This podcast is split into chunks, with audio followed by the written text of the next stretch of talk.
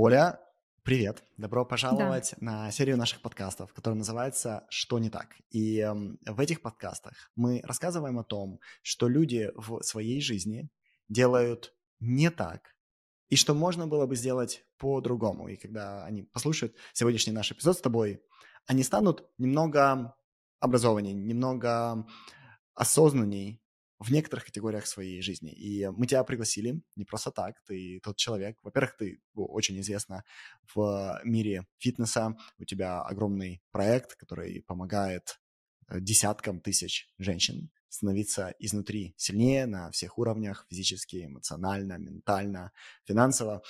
И э, ты также тот человек, который говорит и затрагивает темы, о которых почему-то другие не говорят.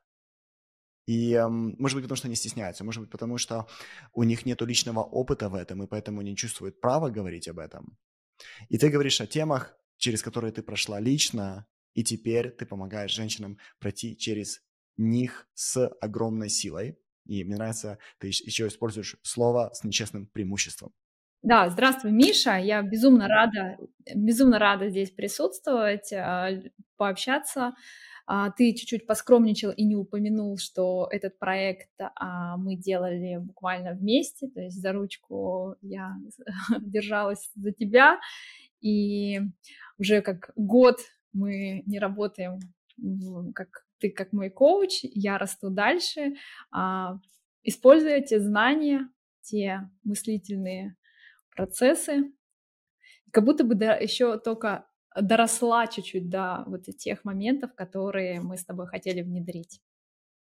Да, у тебя один из э, самых-самых таких любимых проектов, над э, которыми я работал. Мы с тобой начали сколько лет назад? Около лет назад. И слушай, а если мы об этом заговорили, мне кажется, что одна из первых вещей, через которые ты э, прошла, это путь женщины от некой зависимости к абсолютной независимости абсолютной независимости. Ты можешь нас вернуть в то время. И сейчас нас слушает огромное количество женщин, которые находятся в той, ша- той, той же самой ситуации, в которой ты когда-то была. И они с собой разговаривают языком, который не помогает им двигаться дальше. То есть они находятся в полном бессилии, бессилии на физическом уровне, бессилии на эмоциональном уровне. Ты можешь сказать, что не так, что не нужно делать и как нужно с собой разговаривать? Вот если мы вернемся, как, что помогло тебе? Какой разговор ты с собой вела? А, во-первых, а, отвечая на вопрос, что не так, такая дежурная фраза «с тобой все так», «с тобой все ок». И вот это очень важно, особенно если есть такие отношения, когда тебя ставят с тобой все о, что ты не ок, ты недостаточный, да, вот если это замечаете, это большой звоночек, который стоит обсудить со своим коучем.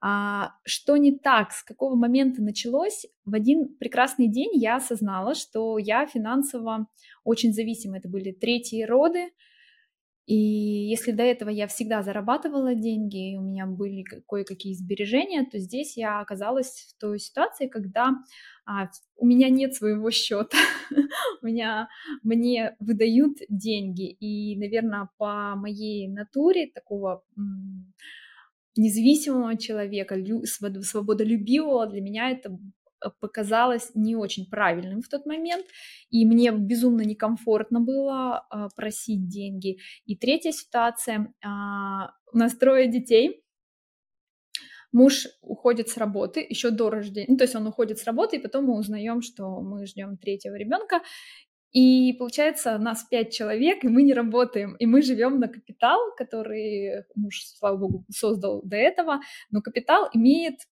свойство исчерпываться. И вот это состояние тревоги, когда ты мама троих детей, маленьких, очень маленьких детей, старший только в первый класс идет, а младшая вот тут еще лялечка на груди. И что, что происходит? Я начинаю пилить мужа, точнее, самый такой простой способ начать его пилить, потому что э, я не справляюсь со своей тревогой. В тот момент я понимаю, что это мне не поможет никак, и ему тем более, если я буду вот так вот себя вести, я начала продумывать, что я могу сделать сама, что я могу в этой ситуации сделать сама. А, все ответ мужа, конечно же, тебя что беспокоит? Деньги же есть, я справлюсь но все равно вот эта тревога, она присутствует, что я могу сделать сама. И я начинаю вести блог, просто начинаю показывать свои тренировки, те, которые у меня вот здесь и сейчас есть. И меня прям засасывает, это совпало и с реализацией, которую я искала и отрицала, что я, я тренер, нет, я не тренер, э, спорт это хобби, это первое направление. И второе, это а, что я могу сделать для своей семьи, чтобы было, было прочнее. То есть сейчас, секундочку, давай вот это подведем здесь итог, да, несколько очень важных вещей. Во-первых, очень э, классно ты описываешь ситуацию. Огромное количество людей находит себя в этой ситуации. Чаще всего женщины, иногда мужчины находят себя в этой ситуации, когда ты находишься в зависимости. Ты не создаешь деньги самостоятельно. Тебе нужно просить, есть какой-то лимитированный бюджет, и эм, тебе сложно просить на себя. И, в принципе, даже когда нужно просить не на себя, а просить на детей, просить на семью, тебе нужно доказывать, что эта трата имеет смысл, что она оправдана. Да, и очень много споров возникает просто на этой платформе, что э, мы с тобой не согласны, как нам нужно тратить деньги. И это всегда также связано с позицией разговора из слабости, из унижения. Я как, я как бы у тебя прошу твой ресурс, и как будто я не заслуживаю этот ресурс. Или как будто бы я не э, достаточно взрослая, чтобы управлять э, деньгами. То есть вот э, не как будто бы меня ставят в позицию ребенка, что да, что ты не понимаешь, как тратить деньги. Да, что э, как бы, ты безответственная. Это, наверное, уже истории, да, это не факты, это значение ты тратишь, тратишь слишком много денег, э, нам это не нужно, это лишнее, зачем нам нужно сейчас это, это потратить, да? И плюс ты говоришь, и одновременно сумасшедшее волнение. С одной стороны, волнение по поводу, как мы будем жить дальше, но и также волнение, наверное, как, э, как мы справимся.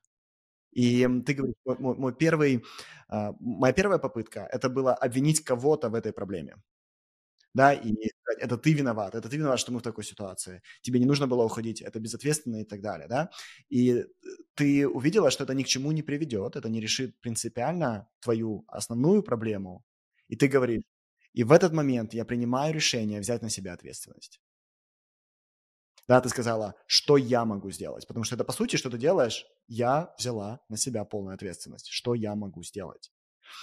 И ты ответила, причем так интересно, очень многие люди, которые задают себе вопрос, что ты можешь сделать, да, что, что я могу сделать, им приходят идеи, а потом сразу же приходит самокритика, да ну, кто я такой, кто я такая, чтобы делать тренировки, кто я такая, чтобы показывать, как тренироваться, кто я такая, чтобы один, два, три и список, да, тебе кажется, что ты не заслуживаешь, ты недостаточно хорош, и у тебя не получится. У тебя такое было, как ты вообще с этим у меня постоянно это до сих пор это э, присутствует, и я тебе регулярно об этом жалуюсь.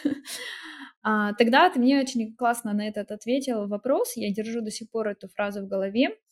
А, а кто тот, кто круче тебя? Я называю фамилию. А кто надел на нее эту коро корону? Чем она тебя лучше? По сути, только там а, разница там, в пять лет а, между нашим опытом, когда она начала и когда я начала.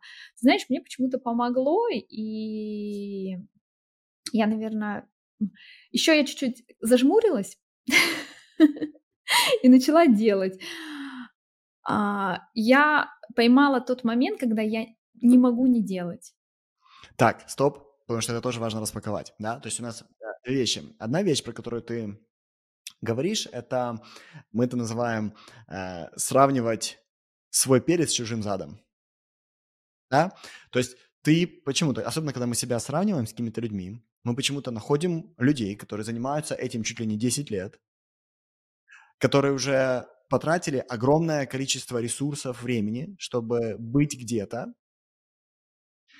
И мы смотрим на себя, стартующего, и мы сравниваем себя против гиганта. Это как, знаешь, как э, боксер-тяжеловес, и, а ты на самом деле легковес и только начинаешь боксировать. И ты говоришь, ну, я не, ну, я не, не, не смогу этого там, чемпиона мира, я не смогу его победить, я не смогу э, с ним справиться. Да, конечно, ты не, не сможешь, потому что тебе нужно сравнивать, и, и, если ты хочешь сравнивать, себя с моментом, когда тот человек начал. Ты знаешь, а, Миш, я здесь э, с тобой, да, согласна, но я чуть-чуть перескочила. К тебе же я попала, у меня уже 20 тысяч подписчиков было, уже аудитория, благодарная аудитория, лояльная, которая каждый день меня поддерживала добрым словом, но начиналось-то все, должна же была бы первая тысяча быть.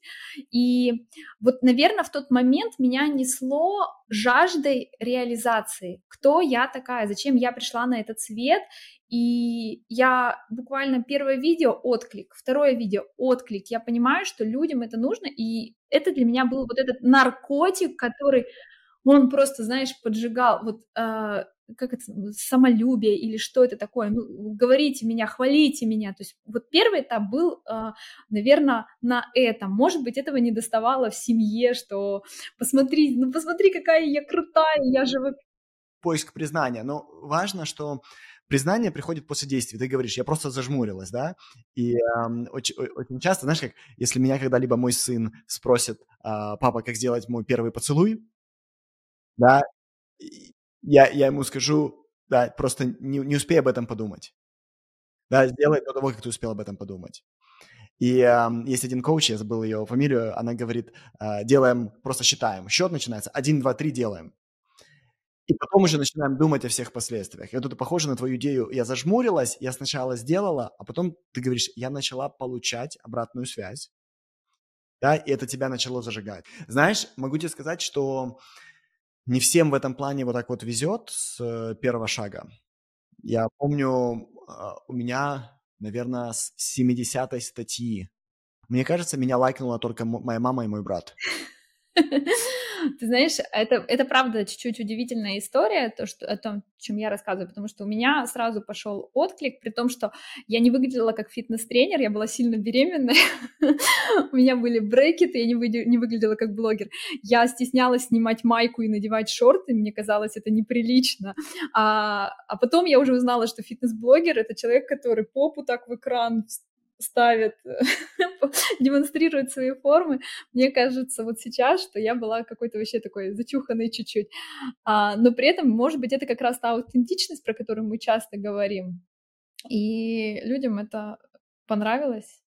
Знаешь, прежде чем прыгнем на, след... в следующий да, шаг или в следующий этап жизни, я помню, что э, когда и у тебя это было очень-очень много. Э, некоторые вещи, и ты так, такую фразу сказала, я не могла это не делать. И когда мы отвечаем на вопрос, а что я могу?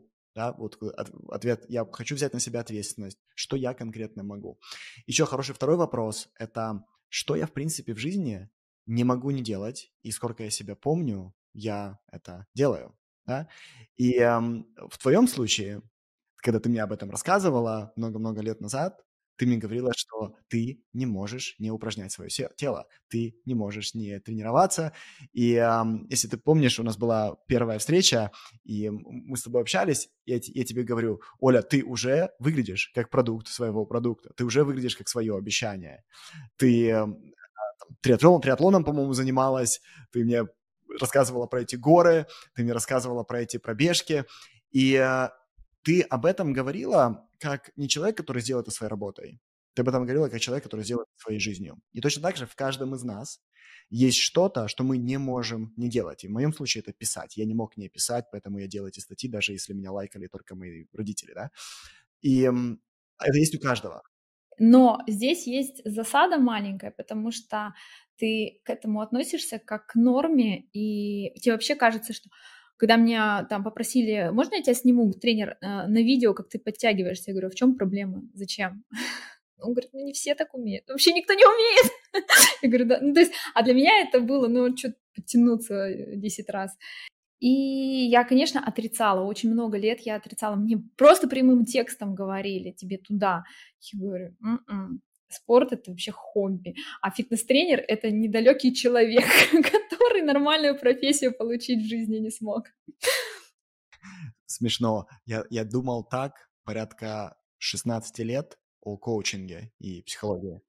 Думал, что только безработные идут заниматься коучингом, и э, ты это делаешь, когда у тебя э, тебе либо наследство досталось большое, и тебе не нужны деньги, потому что на этом невозможно заработать деньги, и э, все, все психотерапевты, которых я встречал, им нужна сама была серьезная психотерапия. И я думал, что, окей, это точно не для меня, мне нужно где-нибудь еще что-то делать, а это просто будет хобби. Очень-очень похоже. Друзья, те, кто нас слушает, Запомните такую штуку. То, что для вас кажется обыденным, и вы на это не обращаете внимания, гарантированно кто-то просто не делает и не знает, как к этому подступиться. Да, и вам еще могут за это платить деньги. Следующий сигнал это, а, что мне еще и за это деньги будут? Я готова бесплатно это все давать. Я просто это делаю, да, за что платить? Я просто это делаю. И так это будет. Окей, скажи, твоя жизнь начинает быстро тогда меняться, ты становишься независимой, и ты также начинаешь работать с проблемами, о которых никто не говорит. А, например, один из твоих продуктов был э, сфокусирован на женские проблемы после родов. И я, я, я помню, опять же, мы с тобой говорили, мы говорили о том, что э, никто не говорит о подтекании, никто не говорит о том, что ты просто не можешь качать пресс да, в некоторых случаях после родов. Давай с тобой поговорим об этих проблемах сейчас. И как с собой нужно говорить, и что с собой нужно делать. Да, ты знаешь, для меня это тоже было откровением. Это моя жизненная история. Наверное, все, что я делаю, это то, через что я сама прошла. Э, это и плюс, и минус, потому что если я не прошла, значит, я не могу об этом вещать. Это как бы большое ограничение с моей точки зрения. Мне даже, например, про целлюлит говорить сложно, потому что у меня его никогда не было и в, в этом есть ограничения. Но э, ты правильно сказал про вот эти боле... э, недержание мочи, да, такая, казалось бы, неприятная штука, но она есть почти у каждой третьей женщины, сталкивается она, и это даже может быть до родов. И самое главное здесь то, что мы... Недержание – это самая легкая форма слабости мышц тазового дна, да, у нас дальше идут опущения и дальше операции, и там на самом деле огромное идет психологическое влияние, то есть эта болезнь на тебя как на женщину влияет, на твою сексуальность, на твою легкость какую-то. И здесь мы, самое главное, не... Мы разделяем есть проблемы там с тазовым дном, мы их даже почему-то не идентифицируем. Мы как бы, вот, ну что-то есть, это надо идти к врачу. Спина болит, надо идти к врачу. А, живот вздувает, надо идти к врачу.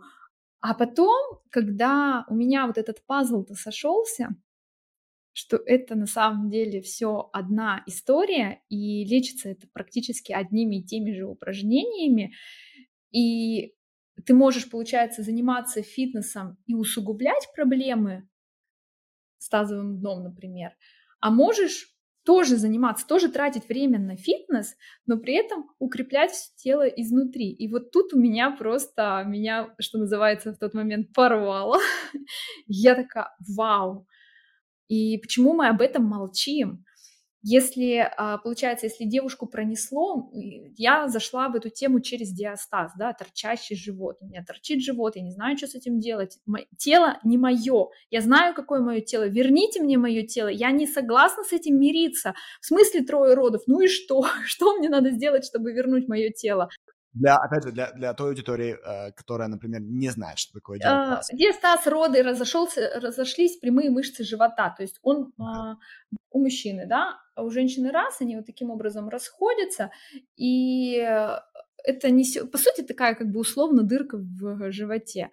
Это несет за собой огромное количество проблем с пищеварением, а, мышцы нефункциональны, передняя брюшная стенка, они тянут за собой спин, с, э, проблемы со спиной, потому что нагрузка ложится на спину, тут же проблемы с тазовым дном, и такая как бы череда проблем. Можно ничего не делать. Это, э, с одной стороны, это такой больше визуальный все-таки эффект, мое тело не мое, а, а можно делать. И я правильно понимаю, допустим, как многие женщины до родов, да, это плоский живот, э, который, да, в профиль выглядит вот ровно, да, и потом, когда после родов это выглядит как чаша. Как будто ты еще не родил, как будто ты на пятом месяце беременности первое время. Тебя спрашивают, там еще кто-то есть? Это, естественно, по, сразу после родов, но когда проходит полгода, когда проходит год, и это не уходит, вот это уже как бы большие вопросы. Вот, э, э, у меня была недавно клиентка, и она сказала э, очень важные слова от свекрови, то есть она родила ребенка, был где-то четвертый месяц после, после родов, и ее свекровь ей сказала, что, наверное, твой живот уже никогда не уйдет. И она после этого проплакала сутки.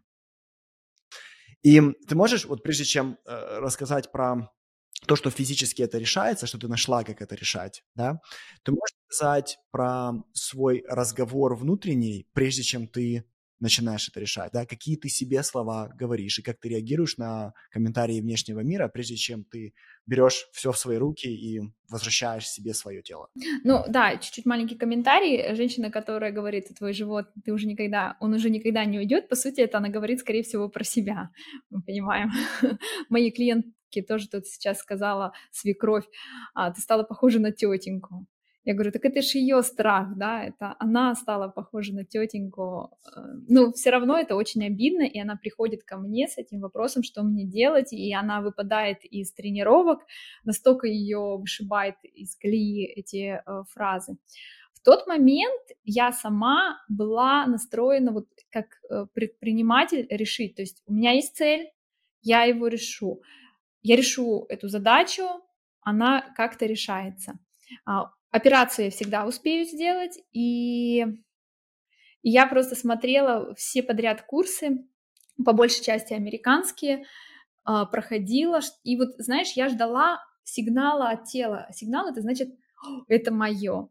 И вот когда это случилось, вот это был кайф. А еще а, важная точка вот это вам. Зачем я это делала, я вообще не понимаю. Но, видимо, мне очень хотелось миру и себе доказать, что я не списанный товар, что я жива, что я, я спортсмен, я, и я бегала. Это, это самое глупое, что можно сделать в этой ситуации. А, я побежала соревнования еще и с коляской.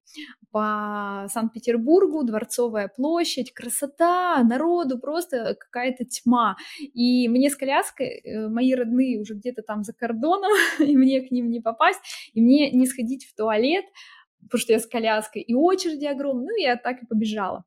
И когда я финишировала, я поняла, ничего, что мы в твоей программе про такие э, деликатные вещи говорим, я поняла, что у меня лосины сырые до носков, у меня носки сырые. Когда ты бежишь вот в этом адреналине, наверное, ты этого не осознаешь, не понимаешь, но когда я финишировала, а у меня ни, ничем прикрыться, ничего. Я стою на этой дворцовой и думаю, приплыли. ну вот это точка невозврата. И я тогда себе сказала, либо я решу эту проблему, либо я решу ее. ну как иначе? Ой, а э, какие эмоции сопровождали? Это, это, это был стыд, это было разочарование? А, адский стыд. Я не знала, э, куда э, провалиться. Мне было стыдно это сказать а, близкому человеку, моим друзьям, понятно. Мне хотелось быстрее как-то оказаться в машине и что-то с этим сделать. Но тогда это было именно дно и принятое решение. Но самое главное, что мало женщин живут в таком ритме, когда они коснутся именно дна. Они э, живут, ну так, знают, что это есть, ну, как бы и ладно. Но на самом деле оказалось, что проблема решается так просто. Я э, я приехала домой и практически сразу в эту же неделю а, открыла кегель-марафон. А, я нашла, я честно скажу, я в тот момент не была специалистом по тазу, но мне надо было просто решить. Мне все акушеры, гинекологи говорили, делай упражнения Кегеля, выходя из роддома. Ну, как бы делай, все вроде, всем говорят это, но как их делать? Это настолько, а правильно, а что я делаю? И там куча вопросов, и ты сливаешься. И вот это разочарование в себе, что ты вроде бы уже кучу курсов покупал, но ты сливаешься, она тоже так, знаешь, кровоточит, что ты сама допустила это, что ты виновата. Или как мне один врач сказал, когда я ей пожаловалась на эту проблему, он говорит, такая молодая и с такими старческими проблемами. Я вышла просто такая, ну, что я себя запустила. Вот такая молодая, это было после вторых родов. так упражнения надо делать, говорит она. Я такая, так упражнения надо, Оля, делать. То есть ты, ты поняла, что, окей, мне нужно второй раз взять ответственность. Мне надо это сделать, и э, то есть я еще в тот момент не связывала фитнес и тазовое дно. Для меня это были пока еще параллельные вселенные, но я решила, что почему бы и этим тоже не заняться. И я взяла, конечно, публичную ответственность. Я уже тогда была микроблогер и думаю, ну что ж, а, я создала чат в Телеграм или там в WhatsApp, что там было, я уж не помню. Туда присоединилось 400 человек, и я абсолютно бесплатно каждый день выкладывала, каждый божий день я выкладывала упражнения, что мы сегодня делаем. А, в течение двух месяцев, да, 8 или 10, 10 недель, по-моему, я это делала, и после этого появился сам продукт Кегель Марафон, уже появился реабилитолог мой э, в проекте, и мы уже там все это сделали красиво для женщин. Но вот первое это было э, прежде всего для себя. Мари, тот момент, то есть опять же, да, э, вот эта тема всплывает. Тема, когда ты берешь личную ответственность на себя за решение проблемы, когда ты говоришь, окей, судя по всему, только я с этим справлюсь. Не нужно ни, ни на кого показывать пальцем, это все про меня. Оля, пора тебе с этим справиться. И решение, которое тебе приходит, это понимание, скорее всего, что решение твоей проблемы в укреплении твоих мышц. И, кстати, мы часто в, в, в, в эссенциалисте, а, в нашей программе, мы говорим о том, что это единственная стратегия взросления. Тренировка мышц, мышечная тренировка и наращивание мышц, тренировка мышц, э, и есть твоя, а, а, твой особенный подход, это изнутри наружу. Мы говорим, что это, в принципе, единственная рабочая стратегия взросления слэш старения, да, и э, ты начинаешь это делать, ты начинаешь это постить, люди кайфуют, люди тоже с тобой это делают. Да, а, в тот момент я, можно еще добавлю, еще же есть один момент. Ты думаешь, что ты один такой, прокаженный, все-то вокруг нормальные, а ты такая молодая уже с такими старческими проблемами. И мне стыдно, мне, мне вообще это очень не по себе, когда я успела себя так разрушить. Я разваливаюсь, я вроде бы в форме, а в то же время, ну, то есть э, вроде даже рельеф какой-то есть, остался еще до родов, но при этом ощущение, что ты разваливаешься изнутри. Оль, а это сколько тебе было лет? 34 где-то? 34, да. А, и в этот момент я, когда, когда до меня дошло, когда я увидела статистику по проблем с тазовым дном, и я понимаю, что еще сколько женщин не говорят, а стесняются сказать врачам, я, а, в тот, и я уже этот момент решила для себя. Я просто начала говорить громко во всеуслышание. Это так в тот пять лет назад, это, наверное, было так очень на рынке шумно от меня.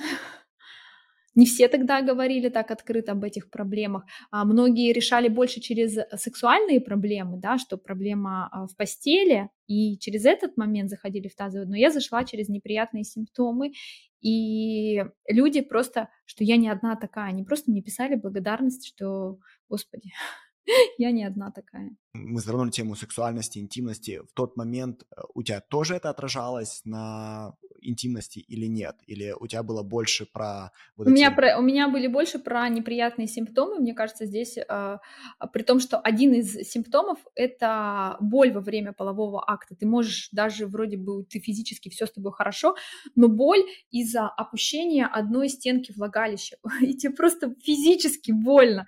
То есть, ну, ну, конечно, ты будешь избегать этого. А, а это еще только первая, самая первая стадия опущения, которую легко еще исправить в стенах влагалища вот этими упражнениями Кегеля. И э, как, может, как, как ларчик просто открывался, что называется. Шесть недель, и все там уже. А мы, девочки, обвиняем себя и думаем, что это норма. А что ты хотела после родов, да, говорят нам врачи? Я, я помню, что у тебя тогда начался э, этот первый марафон, и после этого, ты, ты, я помню, ты довела эту систему uh, уже до собственной методологии, до момента, когда ты прямо отточила каждое из этих упражнений. И, друзья, если у вас uh, есть схожая проблема, зайдите к Оле в ее инстаграм, я думаю, что оттуда вы поймете, куда идти Э, дальше, да, чтобы пробовать это на себе. Я только добавлю, что упражнение Кегеля — это такая всемирно известная система, она вот конкретно изолированная. А что сделала я дальше? Мы, получается, больше про тело. И мышца таза одна, она как э, единая часть всей системы нашего тела, и мы стали просто тренировки включать, это все, все засинхронили, что называется. Да, и это коснулось спины, то есть это коснулось осанки, Живота. осанка стала да. намного лучше, да, то есть это живот, который, э, у тебя есть брендовое название «плоский живот», и э, ты именно, мне кажется, на этом рынке старт, стартанула с идеей плоского живота за 20 минут в день, угу. и Э, и вся система потом получилась inside out, изнутри наружу, где ты работаешь полностью интегративно со, со всем здоровьем. Ну давай, можно я расскажу э, аудитории наши секретики?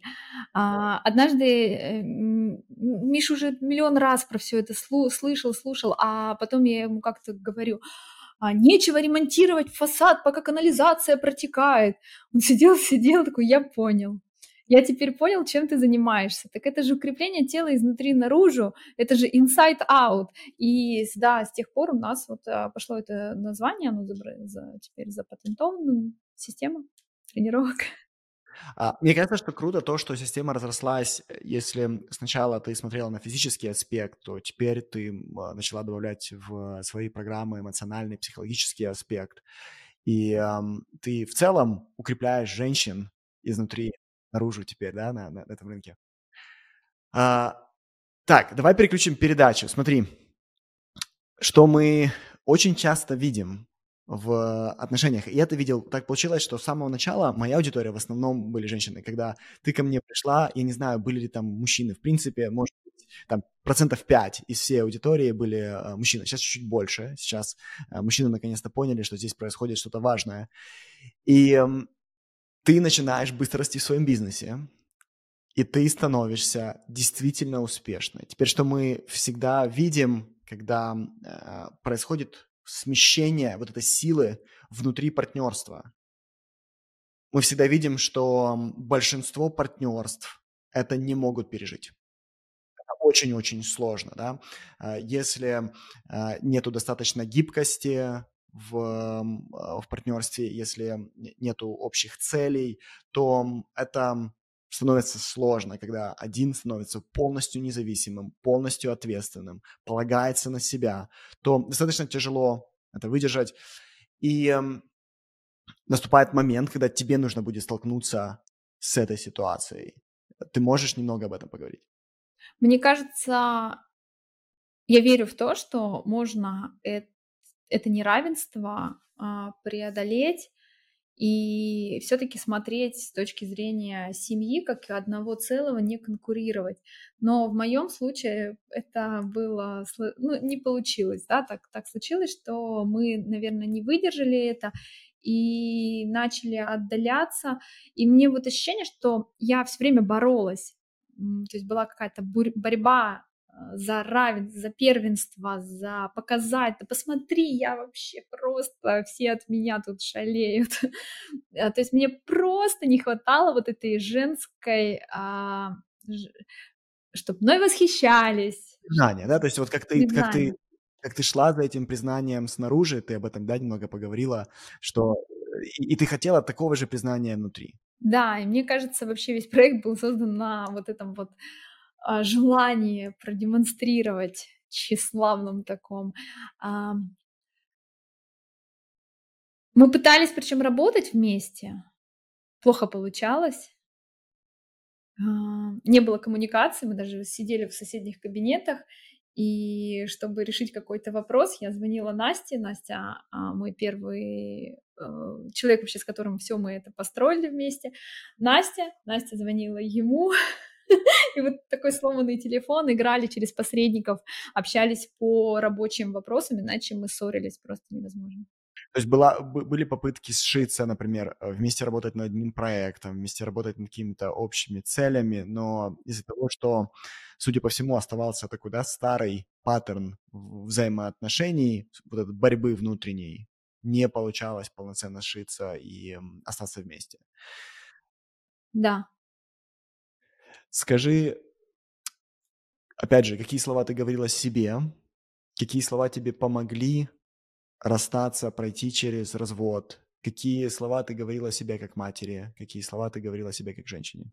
Я думаю, что у меня ситуация немножечко нестандартная, потому что я получила нечестное преимущество. я получила просто какую-то силу невероятную под названием любовь. То есть я, а, я очень хотела сначала настроить отношения, вернуть. Мы очень много, в том числе на коучинге разговаривали про отношения, потому что действительно тебя несет, несет проект, ты не успеваешь. То есть проект растет быстрее, чем растешь ты. И это сказывается, естественно, на всех сферах жизни, потому что ты все время стрессуешь. Ну, тебе на ты должен быть там, а ты еще своим развитием, ты еще малыш, предприниматель, тебе надо вот ощущение, что все эти а, проблемы, которые стоят перед тобой, они тебе еще недоступны, но тебе их надо решать, и ты вот идешь через это, преодолеваешь, и, конечно, такой становишься не женщиной, кошечкой, а какой-то бизнес-вумен, которая хочет тут все, всем что-то доказать, а, планы, цели. По сути, очень много такой напитываешься мужской энергией. Согласен? И вот здесь я знаю, что мы с Мишей много об этом говорили, пытались как-то это балансировать, но это, это ощущение, что это снежный ком, и вот из этого тебе не выпутаться. И, и при этом, ну, то есть понимаешь, что в отношениях уже что-то не то, все не как-то не так близко. Я там помню, писал, хочу там настроить, от, э, вернуть отношения или какие-то такие фразы, а, хочу, чтобы отношения там теплые, любящие.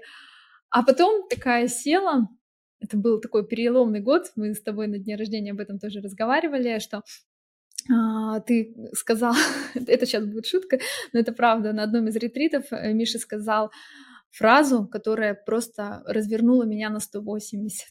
Он сказал, жизнь одна. И тут до меня дошло, ну вот банальнейшая фраза, которая из каждого утюга звучит, и тут она звучит, и тут она до меня наконец дошла. И я написала себе на листочке, а, хочу любить и быть любимым. То есть я убрала оттуда слово муж.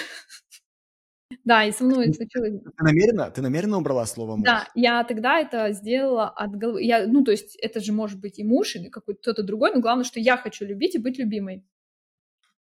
А, и через несколько месяцев я попросила развод. Так, теперь сам процесс развода. Можешь, потому что это один из самых вообще в жизни любого человека, чаще всего это один из самых сложных периодов. Это правда один, это самый сложный период. Я не знаю, у кого бывают легкие разводы, это насколько надо быть э, осознанным. Я искренне верила, когда я просила э, развод, я, я честно, Миша, вот не вру, я так наивно полагала, что я человека освобождаю от себя, что я же такая невыносимая, жизнь порчу. И наконец-то он вздохнет полной грудью, наконец-то начнет жить счастливо. То есть я ему, по сути, вот, вот я честно так думала оказалось все по-другому, и что вдруг я оказалась дорога цена, но мне уже было... То есть точка невозврата прошла, все, я, я полюбила другого человека, и я, я ничего не видела, не слышала, я хотела быть только с ним. Это было такое помутнение. И мне тогда мы, у нас с тобой была встреча, и ты мне э, сказал, делай четыре вещи, три вещи там, да. Первое — это а, сохрани отношения с супругом ради детей, да, для детей максимум, минимум стресса, то есть по минимум изменений, и пока не разведешься, не входи в новые отношения и сохрани капитал.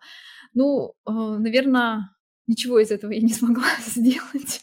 Но я старалась, как мне кажется. А, пока все сложно, до сих пор, два года уже, получается, прошло, а меня до сих пор колбасит, нас колбасит, мы не можем спокойно общаться, коммуницировать, даже ради детей. Да, знаешь, я когда тебе говорил эти три вещи, я при этом э, понимал, что это выглядит как знаешь, э, танталовые муки. Вот это есть история, древнегреческий э, миф про человека очень сильного, который это огромный камень тащит на горы, но в самый последний момент у нее не хватает усилий, этот камень обратно летит вниз, и нужно снова и снова начинать эту работу. И э, эти три задачи, они для большинства людей почти невозможны. Тем не менее, сам факт, что ты применила э, и приложила такое количество усилий, то есть я, я, боюсь, я боюсь даже себе представить, что было бы, если бы ты не согласилась на эти наталовые муки? Что было бы, если бы ты не попробовала это сделать? Ты знаешь, я бы здесь э, вот к этим э, пунктам добавила бы, надо сразу разъезжаться. Рассказала А, говори Б, вставай, некуда идти. Мне, ну, я тогда миллионерша, ну вот это вот в голове, да, денег э, вроде много, а ощущение, что мне некуда идти. Ну, куда я пойду? Нет, взяла троих детей, пошла, быстренько сняла дом. Когда я осталась без дома, когда реально меня не пустили домой, я за несколько дней нашла новое жилье, прекрасно, лучше, и это был самый такой мощный а, скачок в, э, в росте, в, в норме, да, вот это, что для меня норма. То есть я стала жить в гораздо лучших условиях, лучший дом, а, лучшее место. Я думаю, мне тогда понравилось, думаю, а что я раньше так не могла? Да, что, что не нужно было делать, не нужно было оставаться, что еще не нужно было делать? Да, то есть это эмоциональное очень сильное давление, насилие, это просто что-то невероятное.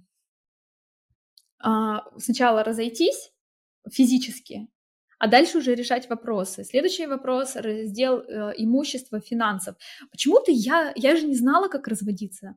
Я даже звонила, э, у меня были консультации с юристами, но никто мне не мог толком сказать вот каких-то простых вещей, мне куда-то погружались нюансы в детали. А на самом деле самое простое, самое первое — это физически разойтись, потом уже э, параллельно делать развод, а почему-то в моей голове было, что сначала нам надо разделить имущество, потом развестись, и только после этого разъезжаться. То есть это можно было решить как-то э, там третьим вопросом, не, не самым срочным. Ну, в моем случае не самым срочным, потому что карточки принадлежали мне. А, или можно было использовать вообще третьих лиц для того, чтобы они между собой... Ты это... мне сказал, не, напрямую не выходи ты не справишься. Он, правда, а, мой муж, он очень сильный такой я, я, я пасую моментально, то есть я, я вообще не выдержу, я такая соломинка, меня сразу, э, я рушусь. И, ну, я почему-то, опять же, как будто бы я не могу себе позволить юристов, хотя уже, ну, очень хорошо же зарабатывала. Вот это вот какое-то еще бедное мышление. Да ладно, что мы не взрослые люди, не договоримся, что ли? Но это было как-то тяжело. А, это э, одни из этих вещей, знаешь, некоторые советы коучей нужно просто не думать, а просто тупо следовать этим советам. Да, и а, когда я тебе говорю, Оля, не обсуждай самостоятельно, просто возьми человека, даже не поднимая эту тему, это, был, это спасло бы очень-очень много нерв. Почему да? ты верила, что мне сначала надо на бумажке развестись, а только потом я а потом только расстанемся. А чтобы развестись, мне надо имущество поделить. Я готова была отдать все, только меня отпустить. То есть я вот такая прям уже порхающая была. А, а на самом деле все не так. Сначала мы расходимся, а потом а, уже решаем все юридические вопросы. Скажи, какие слова ты говорила себе, которые не нужно было говорить? То есть, а, где ты себя не любила, а какие слова ты говорила, которые не нужно было себе говорить, и потом, как ты начала говорить по-другому? Да, а, самые сильные слова, которые нам говорят во время разводов, а как же дети? И это я не сказать, что я сама себе говорила, потому что во мне была э, безумно сильная уверенность, что счастлива мама, счастливы дети, и жизнь-то одна оказалась, да, в этом году я поняла. И, но я себя не сильно разрушала, потому что еще раз у меня была любовь, у меня была цель, и это состояние, ты тоже знаешь, э, это чудесное состояние, когда ты во всем уверен, когда нет сомнений. Это, это вообще, это такое счастье, состояние, когда ты уверен идти, у тебя нет сомнений, это безумное счастье. Я была в этом состоянии, э, пока меня из дома не выгнали. Что-то это состояние быстро расшаталось, но а, звонили родственники и знали, что сказать. Они говорили, а как же дети?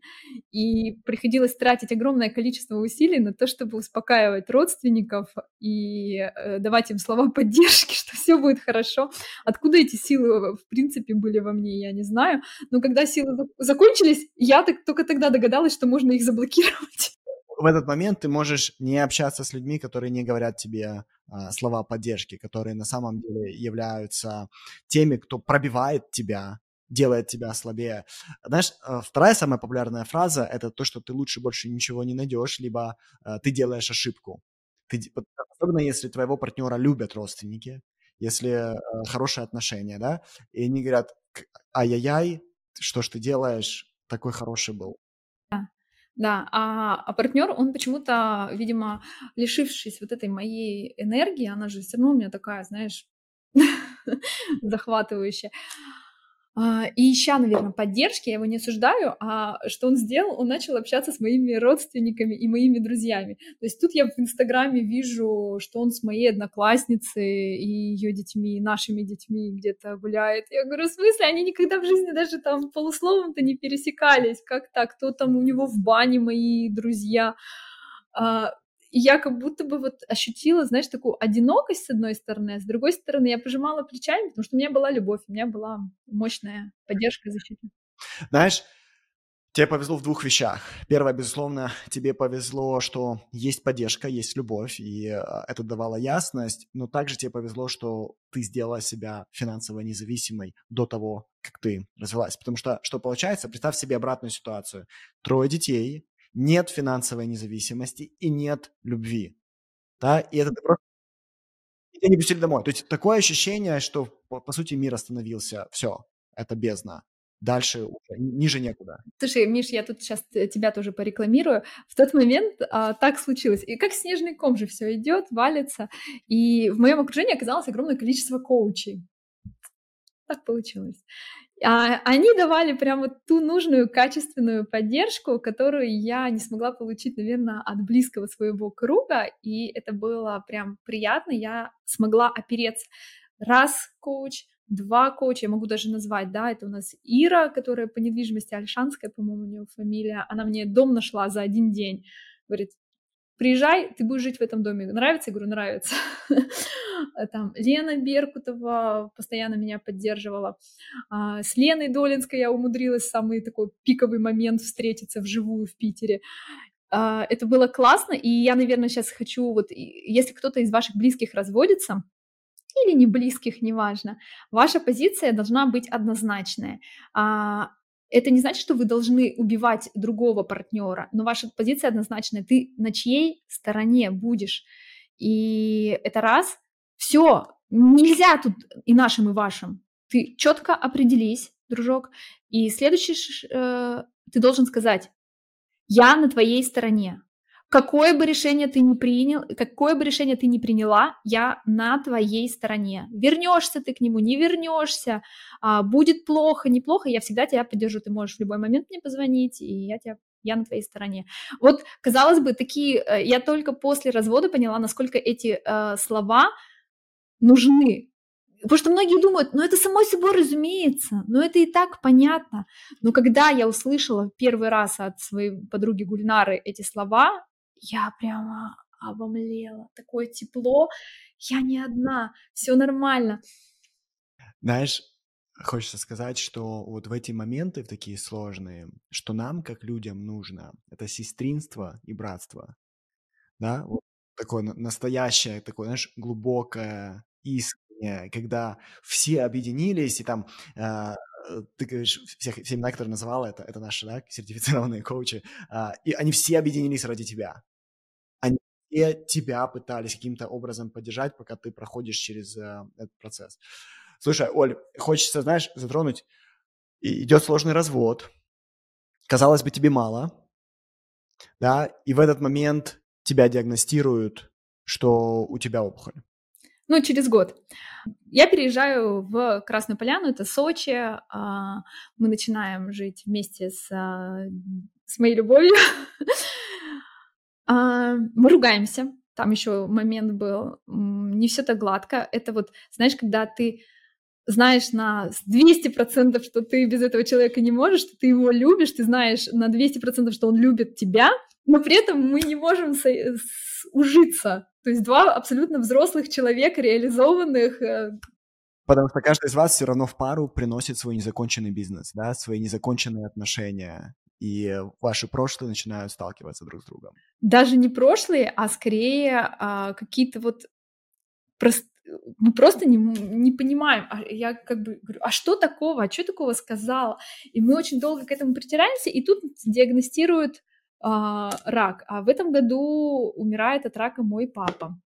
Год вообще просто а, вот по накалу страстей я не понимаю, он просто э, с ума там сходит. При этом э, еще мы же открываем клуб 8.30, проект, которым я горю, которым я э, вот это все мое также тут э, то есть работа идет, бизнес просто вот в гору. Я должна справляться с каким-то э, огромным количеством задач, которые передо мной опять новые такие препятствия встали, к которым я еще был, не была готова.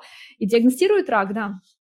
А, я в тот момент мы прям сильно в ссоре с Димой, живем в разных спальнях, и я ему пишу, так, давай заключим перемирие, мне нужна твоя помощь, чтобы выздороветь, но пока мы в ссоре, я не могу даже думать о себе, я настолько вот как бы болею тобой. А, он тут же все, мы заключаем это перемирие, все любовь, а, но при этом я стала относиться к человеку не как к своей собственности, наверное, а чуть-чуть так он мне помогает. То есть, может, более уважительно, я не знаю. Да, внутри произошел сдвиг в восприятии партнера, да? То Восп... Да, я... О, хорошее слово. Я, да. я уважаю теперь тебя, ты не мой подчиненный, ты мне не принадлежишь на самом деле. Да. Я люблю, поэтому ты свободен делать то, что ты решишь делать. Да, и прошу помощи, помоги мне, пожалуйста, да. Да, а, это было, конечно, а, такое неверие, потому что я же здоровая, я же, в общем, молодая, я ролевая модель для многих, да, я транслирую это здоровье всем своим видом. В смысле у меня рак? То есть первое это, конечно, отрицание неверия, а потом у меня четко включился как у предпринимателя. Так, у меня есть задача, да, что-то тут рушится, надо ее решить. И это сейчас самая главная приоритетная задача, ну, просто номер один. И благо деньги есть, я начала ее решать, а, зная, что времени мало, надо это все сделать быстро, качественно. И в тот момент мне, э, я, знаешь, что самое главное сознание — это Господи, сколько сил, откуда столько сил. Я, по-моему, даже не плакала. ну, чуть-чуть, ладно. Я буквально вижу цель, не вижу препятствий, а когда там, там в основном это ты ждешь результатов, ждешь результатов, ждешь результатов. То есть ты сдал и ждешь результатов, ничего не делаешь, и по этим результатам будет следующий, э, следующий шаг. И я сразу первое, что сделала, назначила съемки, говорю, мне надо отснять весь материал на полгода вперед, потому что неизвестно, буду я работать или не буду. Все, мы созываем тут команду, съемки, э, то есть я ударилась в работу, я не давала спуску команде, мы росли, мы решали э, рабочие вопросы. И просто параллельно где-то я решала по здоровью. Оказалось, ну, так условно повезло, первая стадия, и сначала мне нужно было делать химию по результатам анализов, потом оказались анализы ошибочные, и, и в общем, я отделалась операцией, и через месяц я уже снова вернулась в клуб и снова работаю. Знаешь, часто вот когда диагностируют рак, люди начинают э, задавать себе вопросы, почему это со мной происходит, а что я сделал, да, как я это привлек в свою жизнь. Были у тебя такие вопросы, и как ты на них отвечала? У меня были такие вопросы, и я даже пыталась ходить с ними коучем, к психологам, а, это не сказать, чтобы мне дало какой-то ответ, а, даже больше а, расшатывало. И, ребят, если у ваших близких рак, не надо им диагностировать. Это правая грудь — это мужчины, так, левая грудь — это дети, правая — это мама, левая — это отец. Ребят, ну если так, то у всех должен быть рак груди или там рак ноги или чего-то еще. потому что э, нет психически здоровых, э, психи, психологически э, здоровых людей, все равно есть какие-то вопросы с э, мужчинами, с партнерами, с женщинами, с мамами, с родителями, с детьми тем более, и не, не каждая эта история выливается в рак, не надо тут ванговать и ставить диагнозы, умоляю, это очень бесит. Да, бесит, и э, это на самом деле ужас необразованности. Да, это показывает, как много чуши у людей в голове, и насколько они далеки, в принципе, от какого-то методологичного системного мышления. Более того, самое страшное, что это вообще не помогает. Да, и в этот момент это только делает хуже, потому что это кошмарит еще сильнее, и, и люди, которые в это верят, а, да, хорошо, что у тебя было сопротивление, хорошо, что ты могла сказать, не неси чушь, да, но есть те, кто поверит в это, скажет, о да, не нужно проработать дедушку. Или, а, получается, любой развод, это должен заканчиваться раком груди, так получается? Ну да, то есть то, что, то, что ты делаешь, ты на самом деле э, используешь научный метод, да, то есть ты используешь обратное доказательство, чтобы показать, что вопрос не имеет смысла. А, что помогало, скажи? А,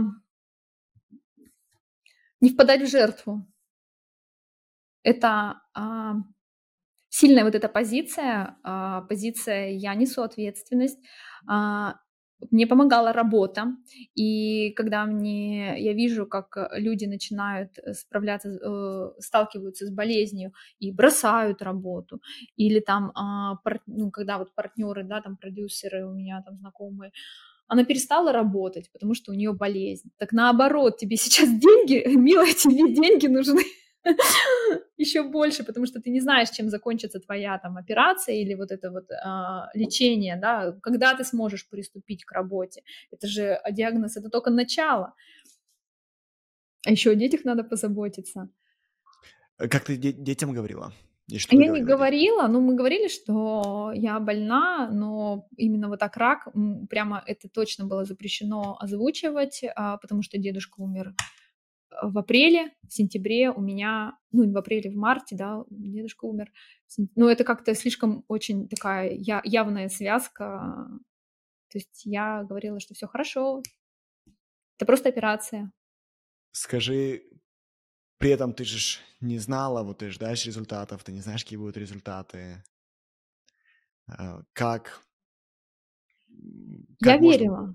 Да, верила верила я, ну, это вот, в принципе, это какая-то ошибка небес, что так произошло. И я не знаю же из-за чего. Из-за развода, из-за того, что там мне кто-то из психологов говорил, что ты была в каких-то вот, ну, как бы потом раз освободилась, и у тебя тут вот образовалось. Неизвестно, да, то есть я решила в тот момент, я отказалась от любой поддержки, я не ходила ни к коучам, ни к психологам. Вот, ну, сначала сходила, поняла, что для меня это еще как-то не то, что больно, а слишком разрушающе, потому что еще больше вопросов возникает. У нас же а, коучинг, он должен все-таки как-то успокаивать, а не расшатывать тебя. И потом, кстати, сразу же началась у нас эксп, а, эссенциалист, то есть я какое-то время вообще не пользовалась консультантами никого. То есть я прям так как перекрестилась, думаю, дайте мне чуть-чуть пожить самой с этим всем. А потом он уже начался эссенциалист, и там э, включенный коуч и э, Наталья Ерохина, да, фамилия? Нет, Янковская.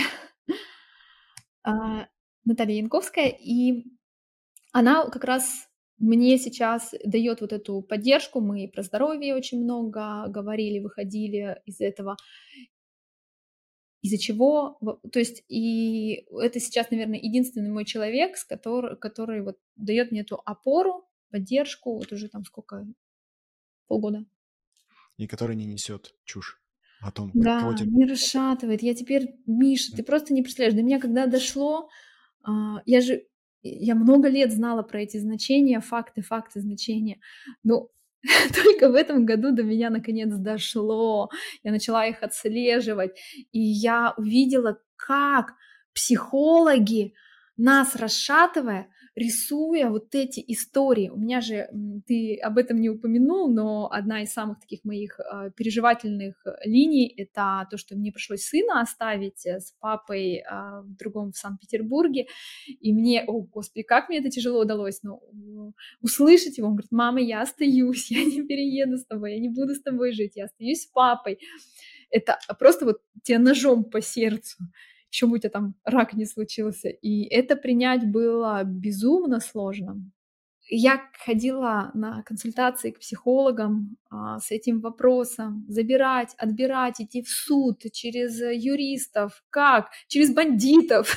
Украсть его, забрать. И я сейчас вижу, как психологи меня расшатывали, рисуя картины несуществующего будущего, что он станет наркоманом, мне говорили. И что я делаю? Я, я на, наливаюсь вот этим страхом и иду делать необдуманные поступки. Э, друзья, на всякий случай я э, должен это озвучить. Не все психологи такие не все психологи а, рассказывают эти истории, не все психологи рассказывают, что тебе нужно там дедушку проработать и, и так далее. То есть а, есть всегда в любой профессии хорошие, и есть всегда в любой профессии не очень, поэтому вот важно как бы помнить, э, что э, так происходит. Здесь, здесь скорее э, я сделаю уточнение. Очень важно понимать, вот самому отслеживать, когда ты рисуешь истории, или все-таки ты говоришь какими-то объективными вещами. И тогда ты сможешь отслеживать у других это. И сразу говорить, так, нам не по пути. Оказалось, это так просто, Миш. Да, э, вторая заметка, о чем Оля говорит. Мы своих коучей дрессируем не общаться историями, а общаться очень-очень фактично, видеть только те вещи, которые являются нейтральными обстоятельствами, и э, не замусоривать клиентам голову всякими глупыми историями о жизни. Смысл в том, что жизнь настолько сложна, она настолько непредсказуема, что ты просто понятия не имеешь, что на самом деле. И все, что ты можешь, это наблюдать факты и разрешать этим фактам проходить через тебя нейтрально и независимо приходить к какому-то выводу.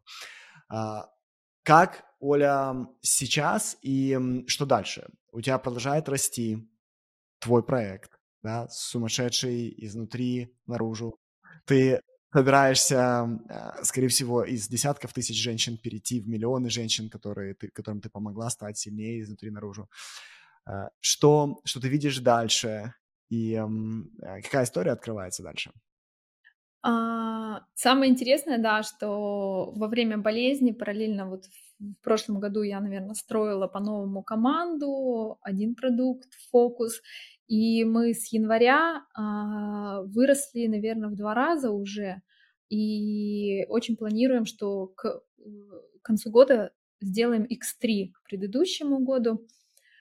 Пока все идет по плану, должно получиться. Ну, сам факт того, что а, откуда эта сила, да, вроде бы тебя, э, тебя шатали, вроде тебе таких подножек, а такой вот э, мощный рост в проекте. Это, это прям радует, и я не знаю, почему это. Оль, два вопроса. Первый вопрос. Что делать женщинам, которые не построили да, себе пока что финансовое благополучие, женщинам, которых эм, нет этой поддержки. Я напомню, что ты была одной из этих женщин когда-то, была той, кто не построил себе финансовое благосостояние, и у тебя не было того, не было огромной инфраструктуры людей, этого сестринства и братства, которое тебя поддерживает. А, что делать женщинам, которые вот проходят через болезни, через разводы и так далее? Что им сделать? Да, а, ну шаг один, неважно, будет у вас развод, не будет, а, хотите вы этого или не хотите, он может случиться и не по вашему желанию, кстати. А, у вас может быть прекрасный, прекрасная семья, прекрасные отношения, но жизнь такая, что может всякое произойти, и прямо сейчас задуматься, а у меня вообще есть доступ к деньгам? Просто вот такой вопрос. Даже если все в семье хорошо, я могу ими хоть как-то управлять или нет? А шаг два, если нет, завести свой счет. Я, когда это поняла, например, я, у меня была хорошая работа, мне платили прекрасные декретные, а, и всю сумму я, по-моему, перевела мужу на карточку. зачем? это не потому, что это неплохо, это как бы классно, но Э, я же могу в состоянии в мобильном банке создать свой счет и положить туда эти деньги, даже как накопление, как свою пенсию, как э, первый какой-то взнос. Это оказалось таким простым действием. Это одно из первых было, что я сделала. Я открыла свой счет и положила туда какие-то вот а, первые поступления, что-то такое. И, в общем, у меня через несколько месяцев уже там был миллион. Как? Я не знаю. Но а, фокус появился, и э, раз, это пять лет назад, или там, да, пять лет назад, это большие деньги были какой-то раз, и откуда-то они появились. То есть, первое, ты говоришь, а, задумайтесь над своей финансовой независимостью очень-очень рано, да, неважно, даже если у вас сейчас абсолютно счастливые отношения, и надеемся, что такие останутся, да, задумайтесь об этом, возьмите на себя ответственность за себя, за свою финансовую обеспеченность.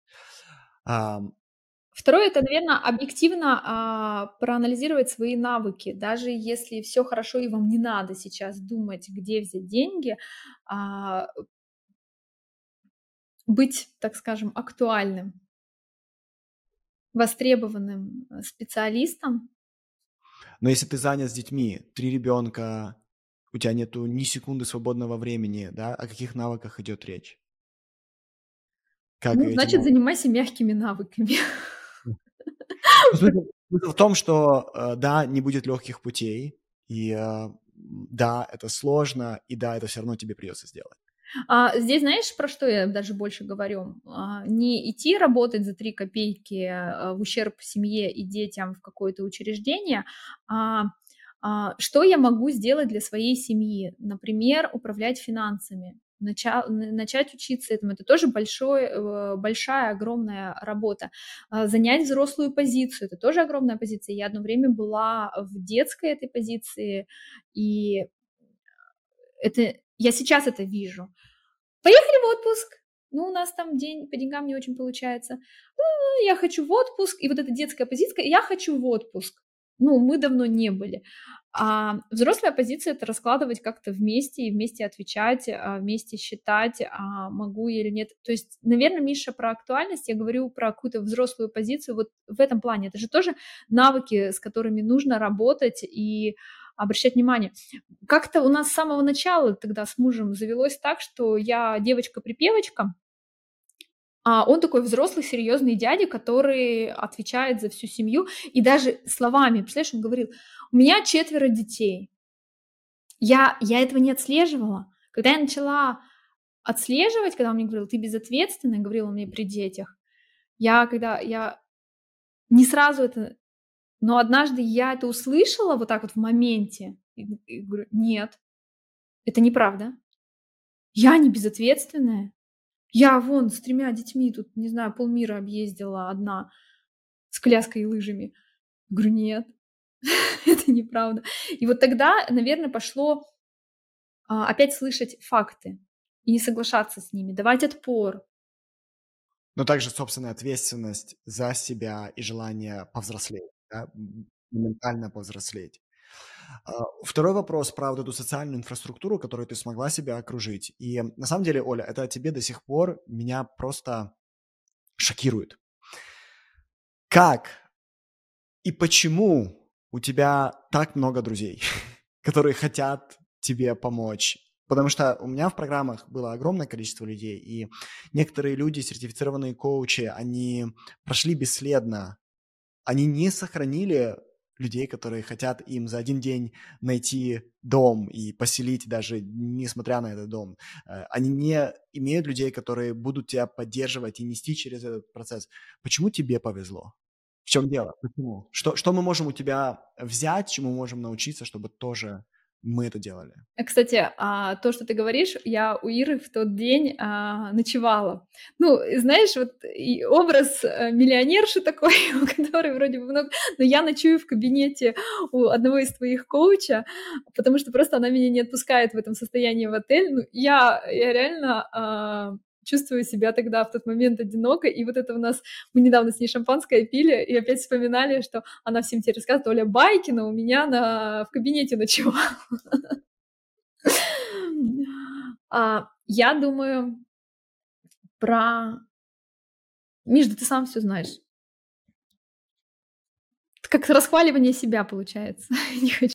Скажи, скажи, да, давай, э, давай услышим, я добавлю, что я знаю. Искренне интересуюсь людьми. Наверное, я не ищу в них а, какого-то корыстного интереса, чтобы обогатиться или что-то для себя поиметь. А, мне они интересны, и я умею улыбаться. Я бы знаешь, что еще сказал? А, тебя легко любить, и одна из причин, почему тебя легко любить, потому что ты не пробуешь показать нигде, никак, ни разу, я не видел, чтобы ты пробовала показать свое превосходство. Даже в тех ситуациях, в которых ты могла показать свое превосходство, могла показать свое преимущество, либо знание, ты все равно этого не делаешь. И люди это чувствуют, и люди знают, что тогда между тобой и ними ничего не стоит. Не стоит а, вот эта твоя идея о том, что ты другая, что вас что-то отличает. И ты можешь легко рассказывать как про свои сильные стороны, так и про свою ранимость, про свои слабые вещи. И люди это принимают с открытым сердцем. Пусть будет так. Аминь. Оля, а, очень Классная беседа, мы с тобой проболтали э, больше часа. Мне уже команда говорит, Миша, не записывай больше 30 минут. Но я не могу, когда у меня очень-очень важные, интересные люди. Спасибо огромное. Мы, конечно же, дадим ссылки все на тебя, на твои проекты. Это был, на самом деле, очень важный разговор для огромнейшего количества женщин. Я думаю, в принципе, мужчин тоже, чтобы они также понимали, с чем женщины сталкиваются. Я, знаешь, что э, поняла? Что мы, а, те женщины, которые добились успеха, мы стали абьюзерами, для своих семей. Обычно, знаешь, мужья говорят, милая, не работай, я обеспечу семью, тебе ни о чем не надо думать. И женщина попадает в созависимые отношения, он ее тотально контролирует а, и финансово, и куда ты пошла, и что ты там хочешь сделать. А тут, получается, добившись вот этого взлета финансового, а, в рамках семьи невыгодно, чтобы партнер второй работал ну зачем лучше тут? Мне помоги, детьми займись. И получается, мы стали вот, э, топим за финансовую женскую безопасность, а сами становимся вот этими абьюзерами, которым говорим, не надо работать. Это то, с чем мы сейчас а, сталкиваемся все и не знаем, что с этим делать. Верно, да, потому что мы можем прийти к деньгам до того, как мы пришли к полной осознанности и пониманию, что другой человек рядом с тобой является настолько же свободным, насколько являешься ты. И нам нужно учиться ценить эту свободу, потому что синоним свободы это и есть любовь. И э, ты на самом деле показываешь многие вещи своим примером. С одной стороны, ты показываешь, как выйти из зависимых отношений. С другой стороны, ты также своим примером начинаешь показывать, а как другого партнера не подавить, как не, не пересекать эти границы. И то, что ты сейчас, судя по всему, учишься и делаешь со своим вторым партнером, новым партнером, да, э, это то, что вы научились друг друга уважать, и вы научились говорить друг с другом ненасильственно, вы научились э, ценить свободу каждого и проявление каждого, и это замечательно. Оля, это было круто. Спасибо большое. Очень-очень тебя люблю. И удачи. Удачи. Увидимся.